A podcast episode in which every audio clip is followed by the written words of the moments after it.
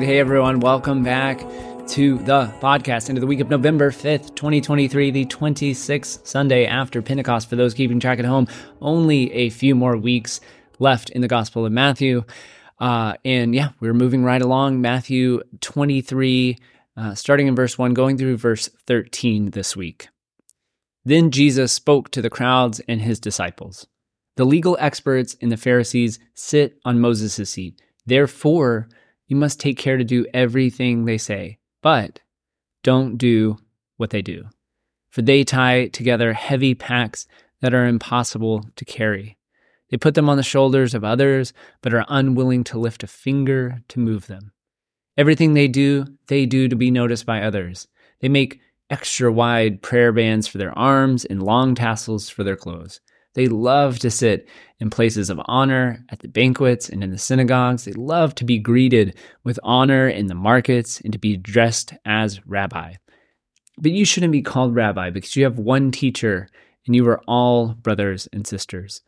Don't let don't call anybody on earth your father because you have one father who is heavenly. Don't be called teacher because Christ is your one teacher. But the one who is greatest among you will be a servant. All who lift themselves up will be brought low, but all who make themselves low will be lifted up. How terrible it will be for you, legal experts and Pharisees, hypocrites! You shut people out of the kingdom of heaven. You don't enter yourselves and won't allow those who want to enter to do so. The word of the Lord. All right, uh, cheery uh, passage uh, to start off this 26th Sunday after Pentecost with. Uh, and I want to talk about this phrase, transcend and include. You're probably familiar with this phrase. It's been floated around a lot at Mission Hills the past few years and just in culture generally, and usually in relation to spiritual growth. Richard Rohr popularized it in Christian circles. He got it from Ken Wilber. Ken Wilber probably got it from somebody else. Essentially, the idea is that as people or systems evolve and grow, they don't leave behind the previous stages, but instead build upon them and integrate them. And I think this is what we see uh, in this gospel text and throughout the gospels more generally. Jesus uh, is making it clear that his life is embedded in passionate about his uh, tradition and the Jewish laws. Uh, he says in Matthew 5, uh, I have not come to abolish the law and the prophets, but to fulfill them. And it might be a little surprising that Jesus, at the beginning of this text, tells his followers to actually listen to the religious experts. He says, uh, Do what they say, but don't do what they do. In a sense, like transcend and include. He's not advising them to run away or throw away everything, but he continues to call them deeper. Uh, he continues to invite them to question this chasm that exists throughout all of the Gospels, um, particularly in the Gospel of Matthew. And as we talked about the Sermon on the Mount a couple of weeks ago, uh, that there's this chasm between uh, Jesus, uh, Jesus's Jewish prophetic tradition that explicitly emphasizes care and inclusion for those who are marginalized and poor, and on the other hand, the blatant disregard by the religious for those very people whom God loves. Right? There's this huge gap here that he's always calling into question. Um, the religious actually add to the oppression we see by taking advantage of the widow and the least of these in a variety of ways, right? Uh, this is an all too familiar story uh, in today's American Christian context. It's so often that the certitude that people find in their form of, Christianity transfigures into uh, their certitude about issues of war, poverty, gender, se- sexuality, etc., uh, because there cannot be space for uh, plurality, diversity, openness, and growth if God's primary influence is certitude and about certitude. Uh, over the past several months at Mission Hills, uh, a lot of our conversations have brought to the surface uh, our ideas and our experiences about trusting ourselves, learning to listen to our hearts, knowing our body's needs, and finding our voices. I think this text is another great example of Jesus walking this path and inviting others to walk into this uh, kind of openness uh, of transcending and including this this kind of uh, spiritual expansiveness. We spoke about it a couple of weeks ago.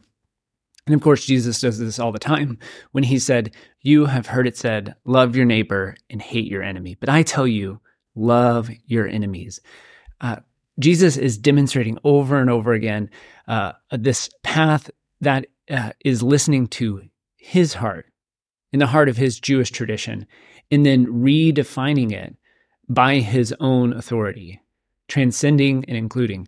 And I think what's even more powerful in this text is not only does Jesus uh, do this for, for himself, but he is empowering his followers to do this, to trust themselves and not the religious experts.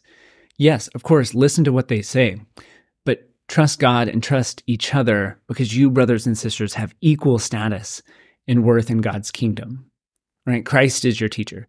It's listen to them, but live your life entrusting in your heart and this deep love uh, that anyone and everyone can access.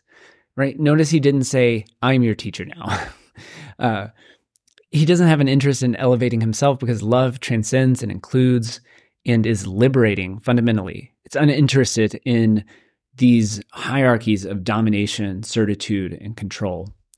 And I wanted to include the uh, verse 13, which is uh, the first in a series of woes. He goes on, Woe, you Pharisees.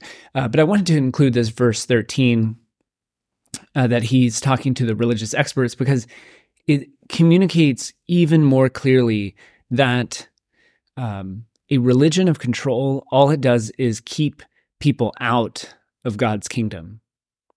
Here's who qualifies. Here's who believes the right things. Here's who agrees with us, is on our team. And and then here over here is who is not, who does not. Uh, it's a kind of confining dualistic consciousness. And then, ironically, Jesus says what happens in this framework that's obsessed with controlling who has access to God is that the people gatekeeping God don't get in either. Right? Uh, so, you know, as we think this week about uh, transcend and include and what goes along with them in our own experiences, uh, I hope that we hear Jesus's invitation to trust ourselves, to listen to our hearts, to ask what our bodies need, to take care of our mental and physical health, to find our voices again or for the first time. And hopefully, as we feel our uh, ourselves expand and grow, enlighten, uh, we create more space for the experience that ha- the experiences that have brought us here, and uh, we begin to to give back in service uh, for the healing and growth of others along the way. Because we we're invited to become you know J- Jesus uses this this phrase to become low who who becomes low will be lifted up because we're we're invited to become low because we're all beginning again and again I think this is another way of saying transcend and include transcend and include always beginning again and again so I think that'll that'll wrap up my thoughts for this week. I look forward, as always, to our conversation. And as always, as we approach this week, may we love God, embrace beauty, and live life to the fullest. Be well.